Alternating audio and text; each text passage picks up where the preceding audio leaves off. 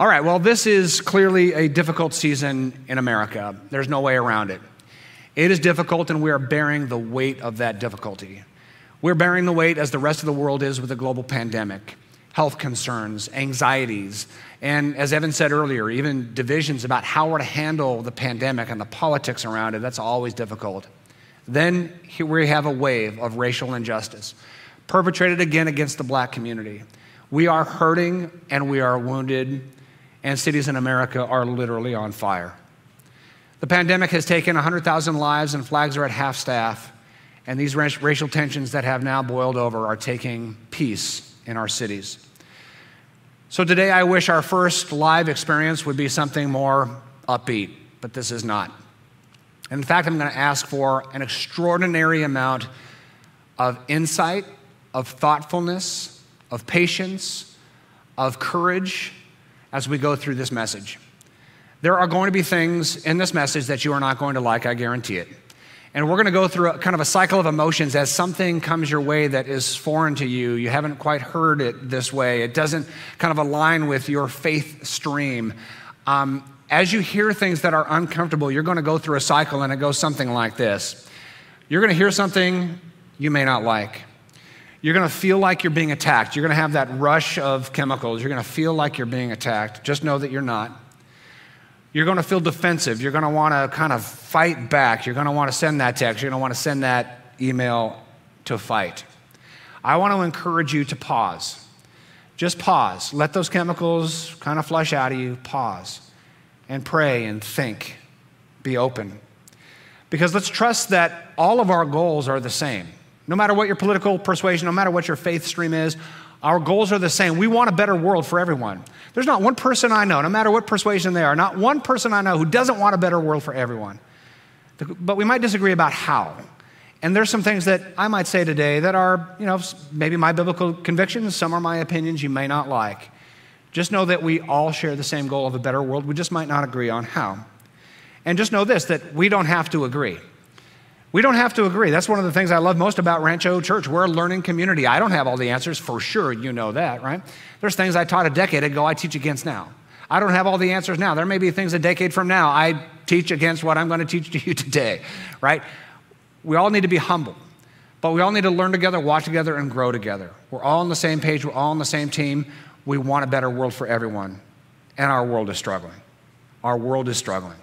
We need to have our hearts, our worldviews aligned with the heart and worldview of Jesus. And sometimes alignment is difficult. I'll give you a quick example. My daughter came to me, uh, my 12 year old came to me on Monday and says, Hey, uh, Dad, I get to have my braces. The orthodontist office is open and I get to have my braces. And I thought to myself, Well, that's kind of interesting. Braces are uncomfortable. I'm probably going to start, I'm probably going to get them in a couple weeks. They're uncomfortable, right? Alignment is uncomfortable. But she was excited. I get to go through the discomfort because I get to have teeth as perfect as my brothers, right? And sister. And, and, and she was willing and actually eager to be uncomfortable for the sake of the goal of alignment, right? And, uh, you know, she's a beautiful girl, and uh, there she is. And she's all excited about the alignment process, right? Same thing with us today. What if we can actually get excited about our minds and our, and our motives and our worldview aligning with the heart of Christ, aligning with what we say is, is the cause of Christ? What, what if we can say, hey, bring it on? Bring on the uncomfortable things that need to be said. Bring it on. Let me wrestle. Let me get a little mad. Let me maybe feel a little self defensive, but then I'm going to take it down. I'm going to calm down. I'm going to think. I'm going to pray, and I'm going to be aligned with the heart of Christ. We're starting a new series today called Togetherness. It is a study of the book of Ephesians. And we have been planning on this Togetherness series for quite some time, even before this whole racial tension. And, and, and, in this book of Ephesians, we see this beautiful picture of God's heart to bring all ethnicities together. That's what the entire book of Galatians is about. It's about bringing ethnicities together in Christ.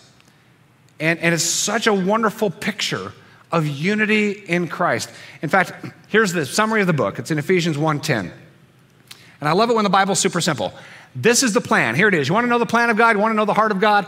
Here it is. At the right time, he will bring everything together under the authority of Christ. Everything. Everything in heaven and on earth. And so, if I were to title the book of Ephesians, it would be called Everything Together.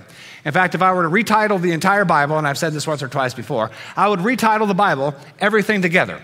The Bible's such a boring title. I don't know what group of people, I do know a group of people called it the Bible, but just a bunch of guys got together and said, let's call it the book, right? It's kind of boring. It's everything together. That is the heart of God. That's the plan of God. Now, who is God going to use to bring everything together? It's the church. God's not going to split the sky and just magically bring everybody together, magically unite heaven and earth. God's just not going to do that on his own. He's going to do that through us. We are the agents of God, empowered by the Spirit of God, guided by the Word of God, to bring everything together in Christ. In fact, Ephesians 2 says this You are all members of God's family. Together we are God's home. That's the church. That's us. Together we are God's home. Together we are members of God's family. God is going to bring everything together through the church. So here's the question for the morning How is the church doing in our job description? How is the church doing bringing everything together?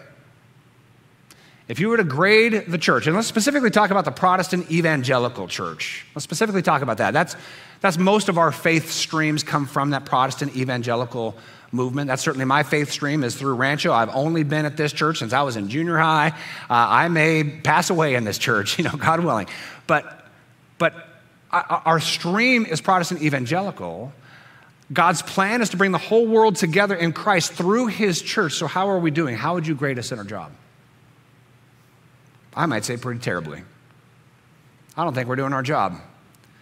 I think it is time for the Protestant evangelical church to be radically reformed again. In fact, the whole reform movement, the whole protest movement, the Protestant movement was about Reformation. And the Reformation wasn't just a one time Reformation from the Catholic Church. The whole concept of the Reformation, the whole concept of the protest, was to say in humility yes, we need to reform the Catholic Church, which became a separate branch of Christendom, but we need to be ever reforming according to the Word of God.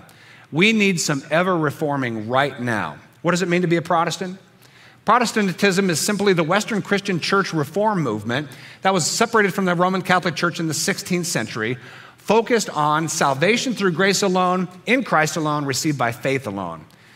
We're not one with God because we go through a church.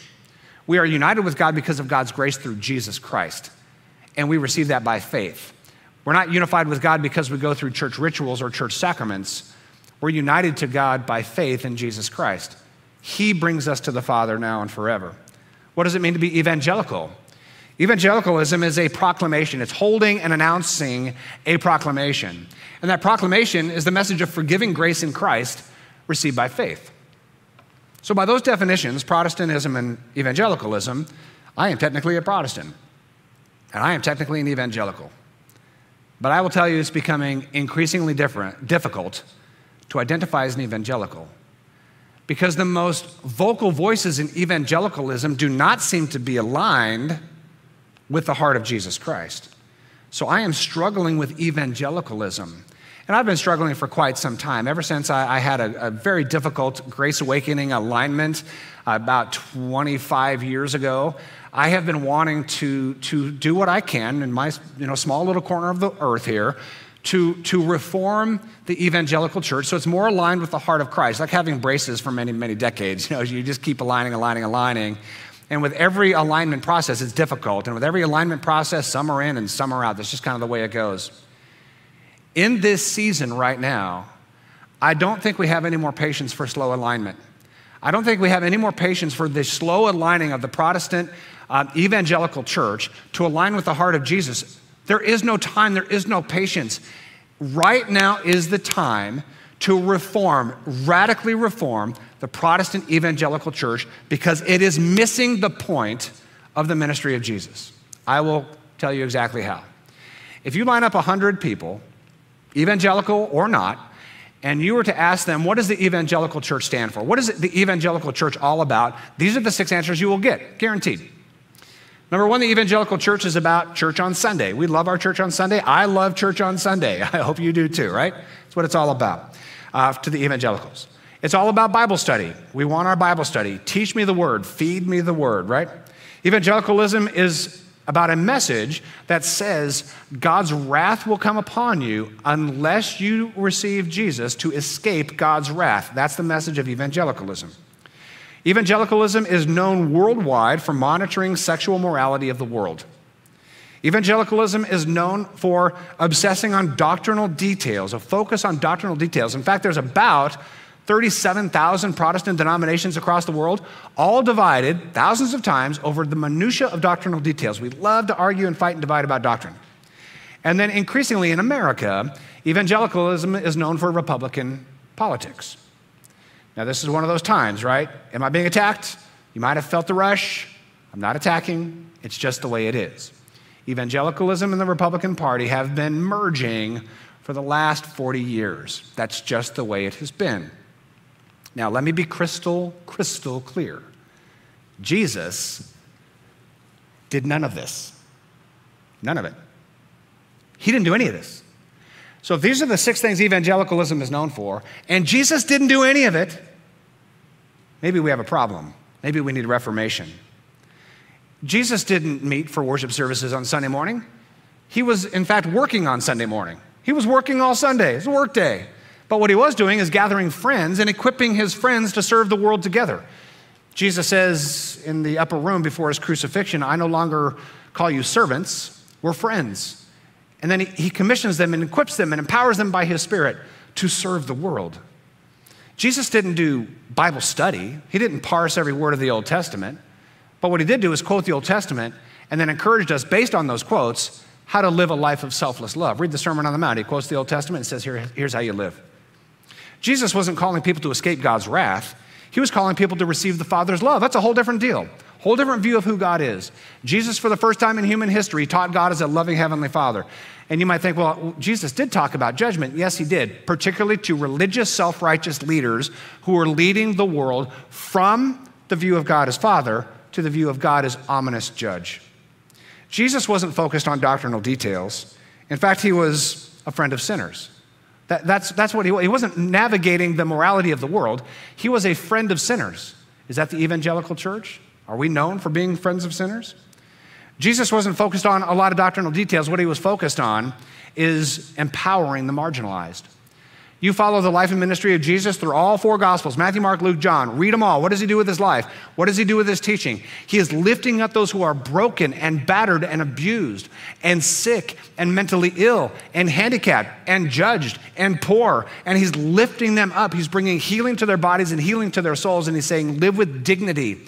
He's empowering the marginalized. That's what he did with his entire life. Now, this is kind of tongue in cheek, but Jesus was not a Republican, Jesus was not a Democrat but he was highly political. In fact, I'm already getting the emails. I don't want politics in my church. I apologize. Jesus was a highly political figure. In fact, he could rightly be called a political zealot. He wasn't a Republican, wasn't a Democrat, but his politics were about justice for all. His politics, his zealous political movement was to press against the oppression of the religious leaders, press against the oppression of the political leaders to bring justice for everyone. And he meant everyone the rich, the poor, the Jew, the Gentile, the Samaritan who were considered dogs, everyone. He brought the grace of God, the love of God, the dignity of God to everyone, everywhere. We are in need of radical reform. This is the life and mission and ministry of Jesus. This is it. The evangelical church has to look like this. If it doesn't look like this, it's not the church of Jesus Christ. It's something else. It's, it's just another man made religion. This is the church of Jesus Christ. We have to align, not on another 30 year arc, but right now. Right now. Because I'll tell you what I heard over the last month from evangelicals. Not everybody, I'm speaking in generalizations. This isn't about everybody, it's not about every church or every evangelical. But here's what I've heard from the most vocal voices over the last month. Here's what the evangelicals are complaining about they're claiming their rights are being taken away from them because of this pandemic, they're claiming their religious freedoms are being denied. They have strong public demands to politicians to restore their rights. They're demanding that they should be able to get back to their normal lives in the middle of a global pandemic. They are claiming wearing a mask to a public event is a denial of their civil rights. They are claiming that they're increasingly oppressed because of their Christian faith. That is not true. None of it is true. Now, listen, I understand we're in a pandemic. I understand everybody's stressed. I understand we're mad. I understand we have a sense of loss and a sense of grief. But, my dear, dear evangelical friends, in particular, my dear, dear white evangelical friends, you are not oppressed. there's no threat of you being oppressed. We are the most privileged people on the face of the earth. And I'm going to say this, and this one's going to sting. It is the height of narcissism, self obsession, self worship. It's the height of narcissism when those who are the most privileged behave like they are the most oppressed. White evangelical Christians claiming oppression when unarmed black people are being murdered in the streets of America. White evangelicals, please do not pretend oppression. It is not a game. Oppression is real, it just doesn't come our direction. I'm going to set an eight minute and 46 second timer. And as I do, I want us to understand that for eight minutes and 46 seconds, a knee was on the throat of Mr. George Floyd. Eight minutes and 46 seconds. For us to have any sense of what it feels like to actually be oppressed and not pretend oppression, for us to try to empathize with the plight of black America, we've got to find ways to feel what they feel. So, for eight minutes and 46 seconds, we're going to try to experience what it feels like to be oppressed as best as we can. Some of you listening know what it means to be oppressed. Ahmaud Arbery, he walked into a house under construction. He didn't take anything. Many others walked through that house. Many of you know what it's like to have a house under construction uh, on the side of a road, and you're kind of curious. Maybe you're interested in construction, and you walk in, you take a look at the layout and the flow. You're not there to steal anything, you don't take anything, you're just taking a look. Many people do that, happens all the time. Happened many times that day. But Ahmaud Arbery was the one who was hunted down and murdered in the streets. A prosecutor first recused himself, and then a second prosecutor found no reason to charge one of the gunmen who happened to be a former police officer. A video came out on May 5th, months later, and arrests were made two days later. Feel the weight of that. The things that were said to Ahmaud Arbery's mother were horrendously incorrect. Earlier this week, Christian Cooper, an African American bird watcher, had a confrontation with a white woman in Central Park who, on video, told him she would call the police and falsely tell them that a black man was threatening her life. This last Monday, a store clerk called the Minneapolis police, letting them know that a man used a forged $20 bill to make a food purchase. Minutes later, George Floyd is handcuffed, pinned to the ground, and his life was literally choked out of him as he begged for his life and even called for his mother.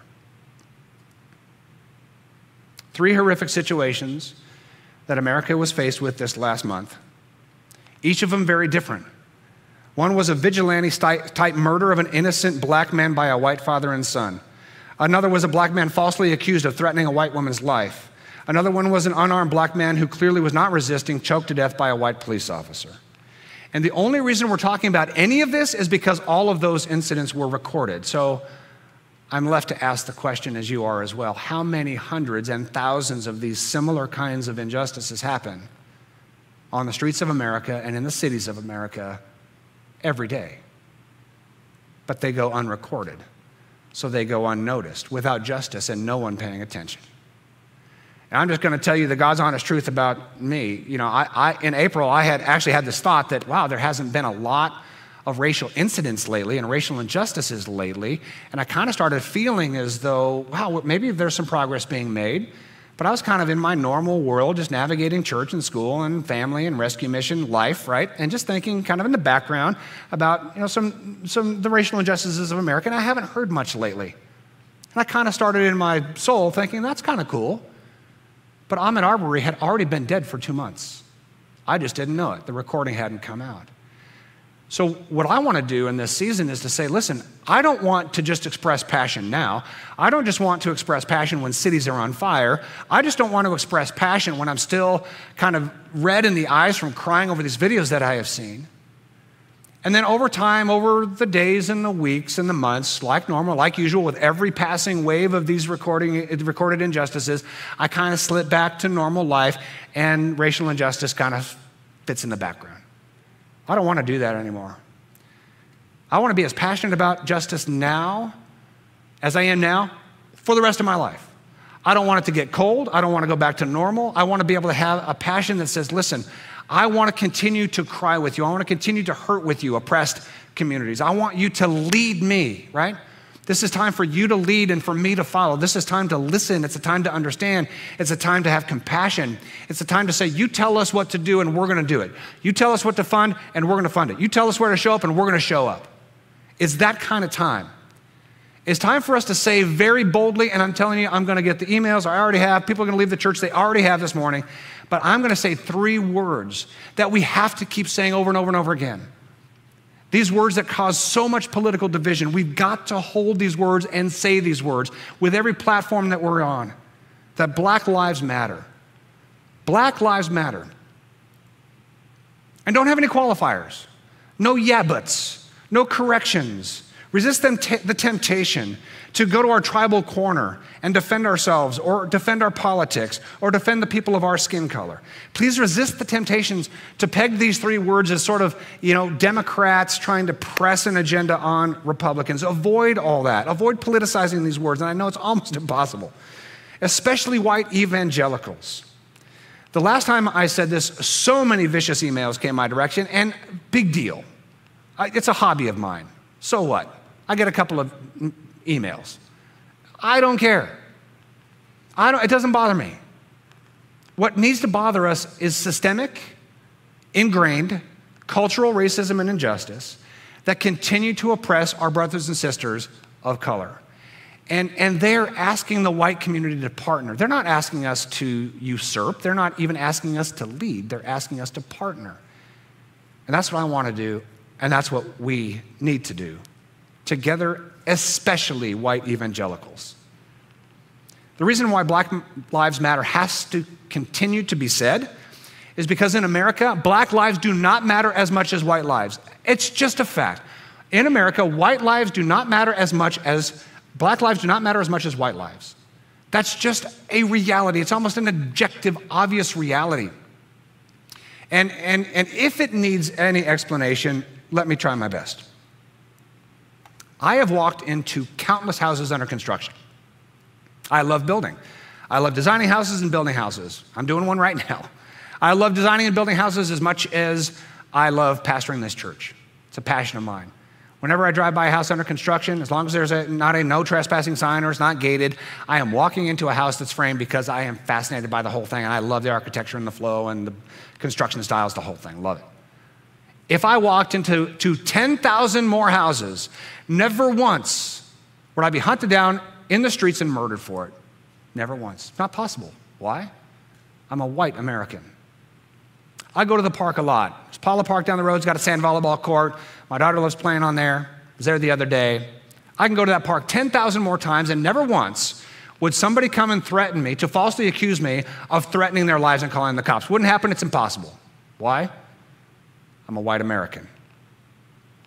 I have actually used a forged $20 bill to try to buy food. I was 20 years old, roughly, give or take. I didn't do it intentionally. Yeah, got some cash. That was time before, you know, PayPal and internet uh, payment and all that. So, you know, people actually carried cash 30 years ago when dinosaurs walked the earth. I, I, I had a forged $20 bill. I didn't know it was forged, and I tried to use it to buy some snacks at a gas station. What happened? Sir, this is not a real 20. Oh, I apologize. Let me put the food back. That's what happened. I could use a forged 20 10,000 times in America. Never once will the cops be called, and never once will I have a knee on my neck choking me out.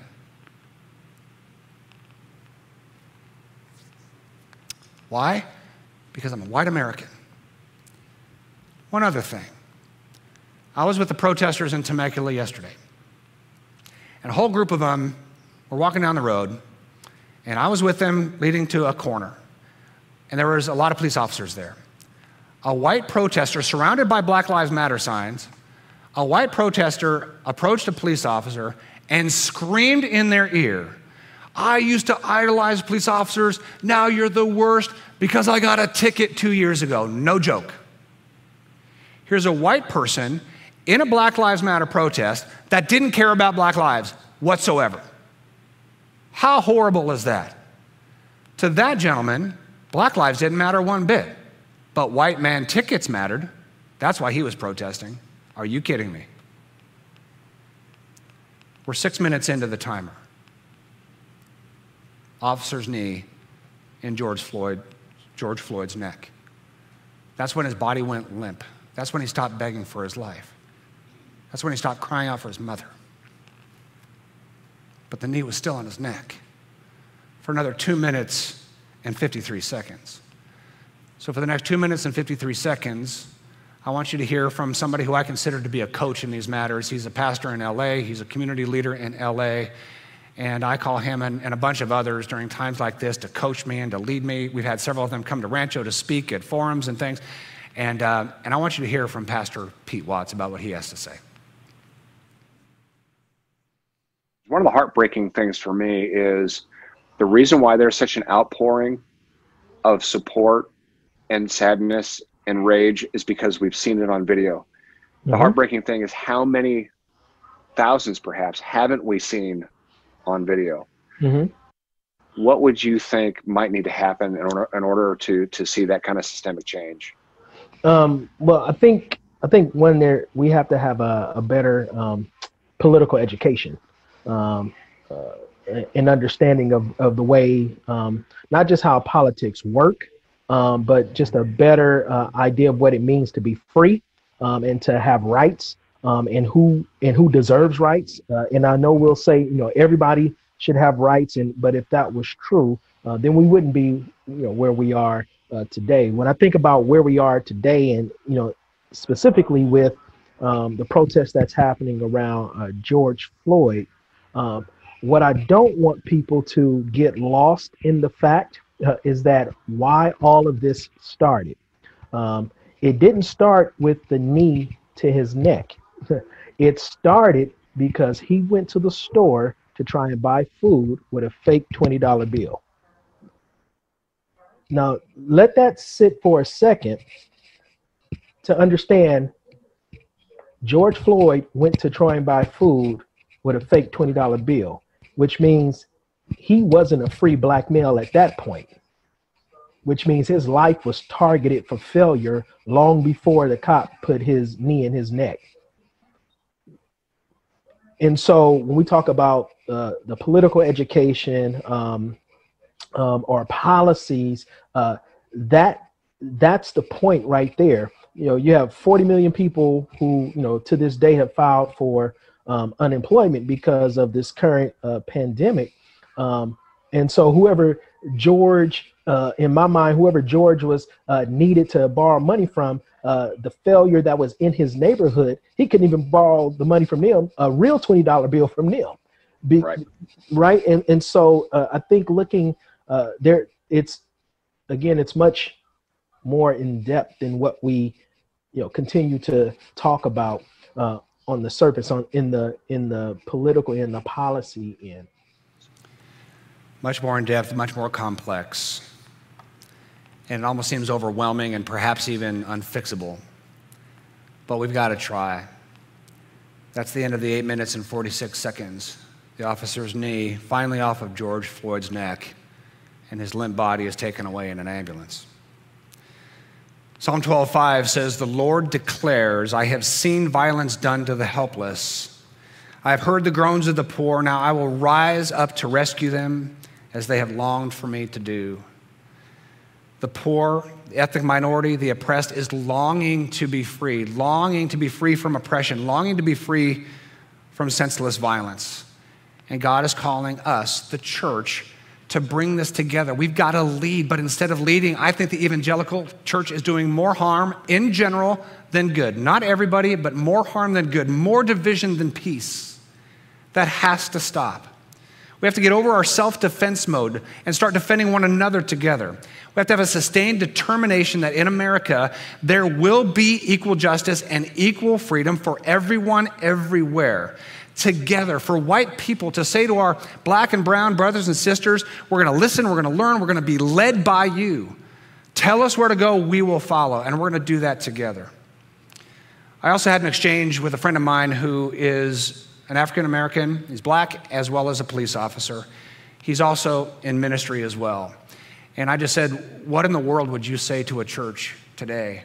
And he wrote the most heartfelt, emotional, thoughtful, brilliant email. What I probably should have done is just read that to you today and be the end of it. But here's a portion of it.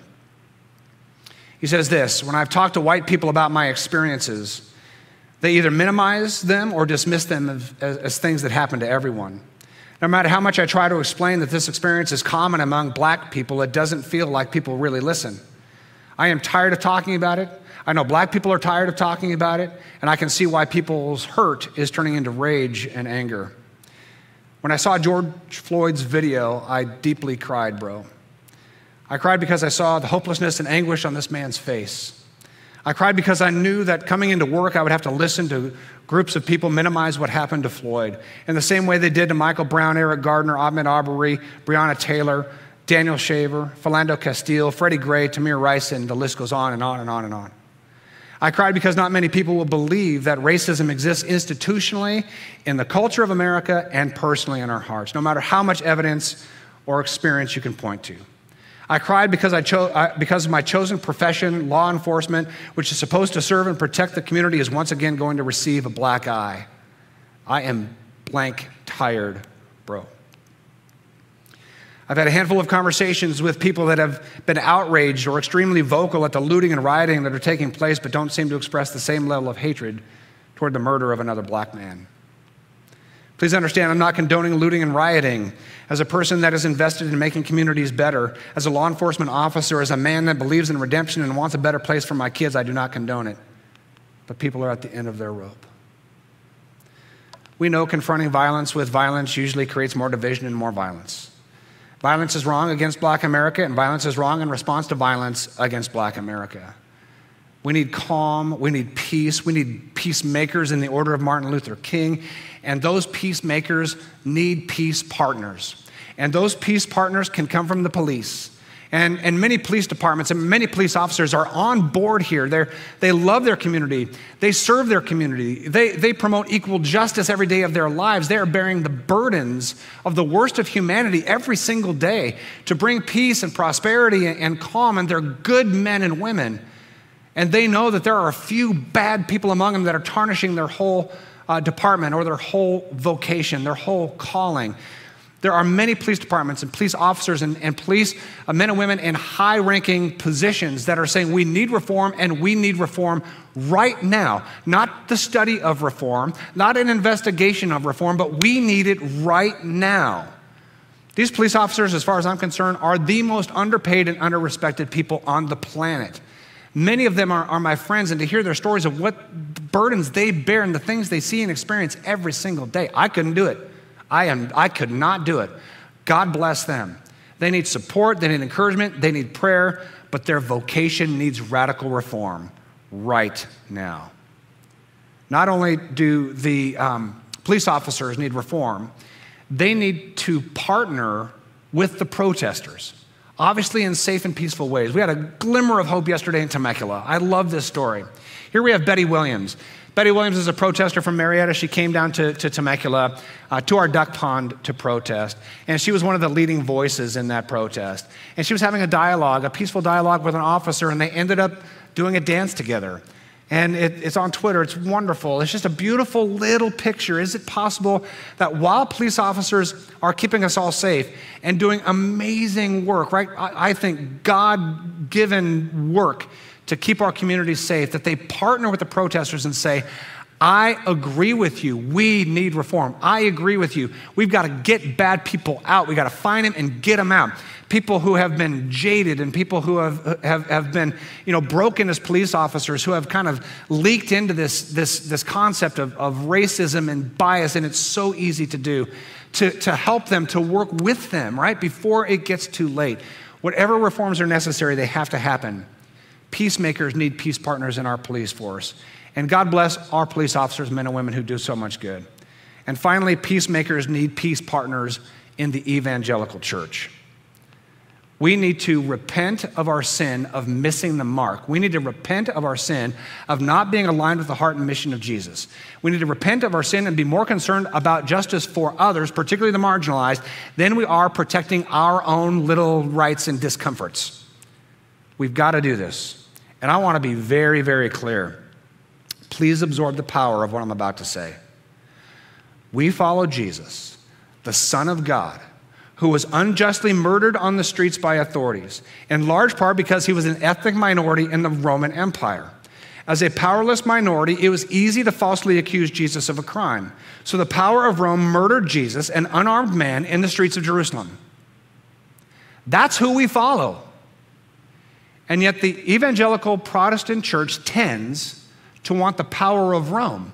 We claim to follow an ethnic minority unjustly accused and murdered in the streets. We claim to follow him, yet we want the power of Rome. In fact, one local pastor, and I never call out local pastors, I never use anybody's name, and I will not here. One local pastor said this, and I'm not kidding you. You heard Jesus say, Render unto Caesar what is Caesar's. Who is Caesar in America? He says, It is us. Oh my God, are you kidding me? We claim to follow Jesus Christ, yet want the power of Caesar. That's not the way it works. That is not the way it works. We have to understand the privilege that we have and hold it and, and not hate it. Even be thankful for the privilege that we own. But what are we going to do with that privilege, white evangelical church? Luke 12 says, When somebody has been given much, much will be required in return. And when somebody has been entrusted with much, even more will be required. For those of us who have, it is time to do something in a sustained way. If we've been given much, it's time to do much. Simple things first. Whatever platform you have, whether it's a pulpit, social media, voice with your family, your place at work, use your platform to promote justice for all. Stop the racist jokes and memes. All you have to say is, uh, no, please don't. That's it. You don't have to be a lecturer. Just now, please don't.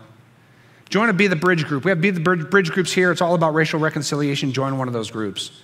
As a church, we're going to give more intentionally and partner more intentionally with the black church in inner cities. We're going to be even more vocal against injustice perpetrated against ethnic minorities and people of color. We're going to mobilize even more to pragmatically help bring systemic change the systems that surround minorities and keep them oppressed generation after generation. We're going to do this together. And the book of Ephesians is going to help us out. Let me pray. God, we thank you and honor you. You're a good God, a gracious God who showed up as an ethnic minority, falsely accused murdered in the streets. We follow Jesus. We do not follow Rome, we follow Jesus. Help us to be compassionate and kind, to learn, to grow, and to follow those who will lead. People of color who are aligned with your mission will lead us forward to bring justice for all. In Christ's name, amen. God bless you. Thank you so much for being a part of Rancho United, and we'll look forward to seeing you next week.